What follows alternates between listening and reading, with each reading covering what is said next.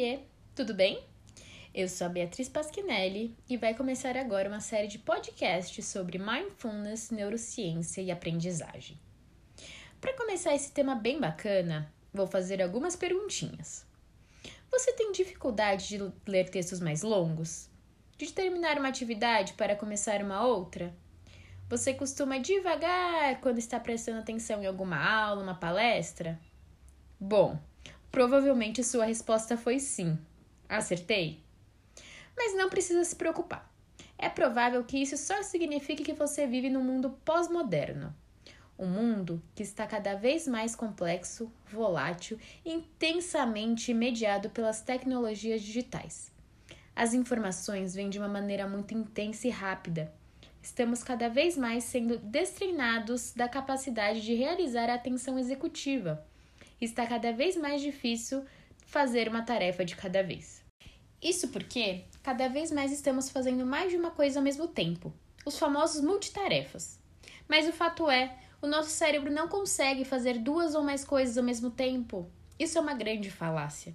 Aquele papo de que mulheres conseguem fazer mil e uma coisas ao mesmo tempo é uma construção social que foi criada ao longo do tempo a grande verdade é que o cérebro fica mudando o foco atencional muito rapidamente. Mas isso é extremamente estressante para o indivíduo, o que pode torná-lo impulsivo e irracional. Dessa maneira, a autorregulação fica cada vez mais prejudicada e não é saudável. Porém, nem tudo está perdido nessa vida. Um objeto de estudo que existe há muitos milênios, mas que hoje está cada vez mais sendo estudado pela ciência, é a meditação. Os estudos mostram que, de fato, a meditação é eficiente em, diversos, em diversos aspectos, dentre eles o desenvolvimento da atenção executiva, regulação emocional. A ciência tem até mostrado que, de pouquinho em pouquinho, algumas estruturas cerebrais e circuitos se modificam. Uma parte, inclusive, que a regula a emoção. Essa prática é capaz de literalmente modificar o seu cérebro, mas não é do dia para a noite que essa mudança ocorre demanda treino e de dedicação. Tem todo um processo envolvido que se aprofunda ao longo do tempo. O mindfulness, ou atenção plena, é um método meditativo e é sobre esse método que vamos bater um papo especial. O principal objetivo do mindfulness é a atenção plena ao momento presente.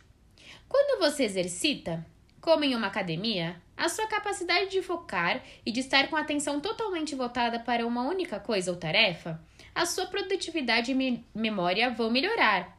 Mindfulness ensina as técnicas para exercitar a mente, explica Rita Kawamata, instrutora da assertiva Mindfulness desde 2014. Ou seja, é preciso treino e dedicação para que os benefícios do mindfulness sejam notados. Venho agora recomendar um filme. Se você ainda não assistiu, recomendo que veja porque ele ensina muito. O filme é o Divertidamente e ele fala muito sobre as emoções e como o nosso cérebro trabalha.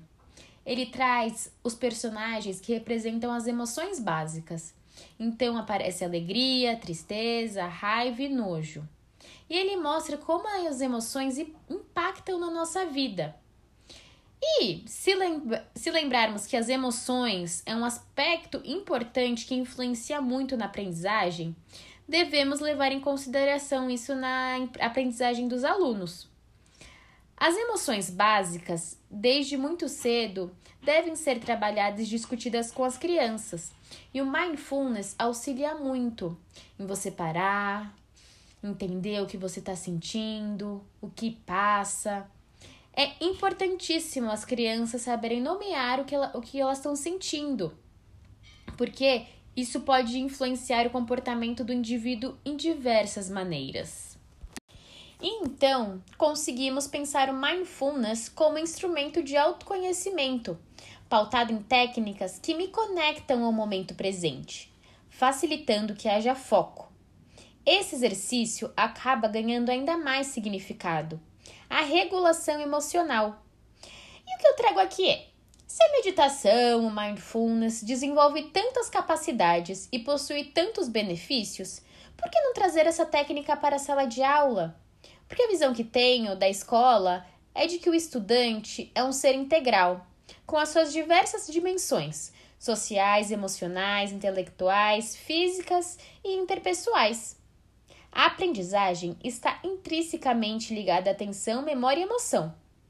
Se você está ou já esteve em uma sala de aula nos dias atuais, você pode notar a falta de foco, falta de atenção. Então, trago aqui a sugestão de abrir esse espaço para discutirmos práticas de mindfulness em sala de aula. Nessa... A neurociência é uma ciência nova, que ainda tem muito a crescer, mas a parcela que já foi estudada trouxe um grande impacto na maneira que o sistema nervoso é entendido. Espero que vocês gostem e que seja útil na vida pessoal e profissional de vocês. No próximo episódio, vamos falar mais sobre o que é mindfulness e como pode beneficiar o aprendizado e o bem-estar de todos nós. Mas antes de encerrar, gostaria que vocês se juntassem comigo nessa meditação. Lembrando que muitas pessoas falam que não conseguem meditar de jeito nenhum porque não conseguem parar de pensar mas a grande questão é que de fato não conseguimos parar de pensar. Meditar não é parar de pensar. Devemos só deixar os pensamentos fluir, observar e não julgar, como se fossem nuvens passando pela sua cabeça. Se possível, feche o olho, foque na respiração Relaxe os músculos. Respire profundamente. Exale o ar. Tente entender o que você está sentindo, quais emoções estão aí.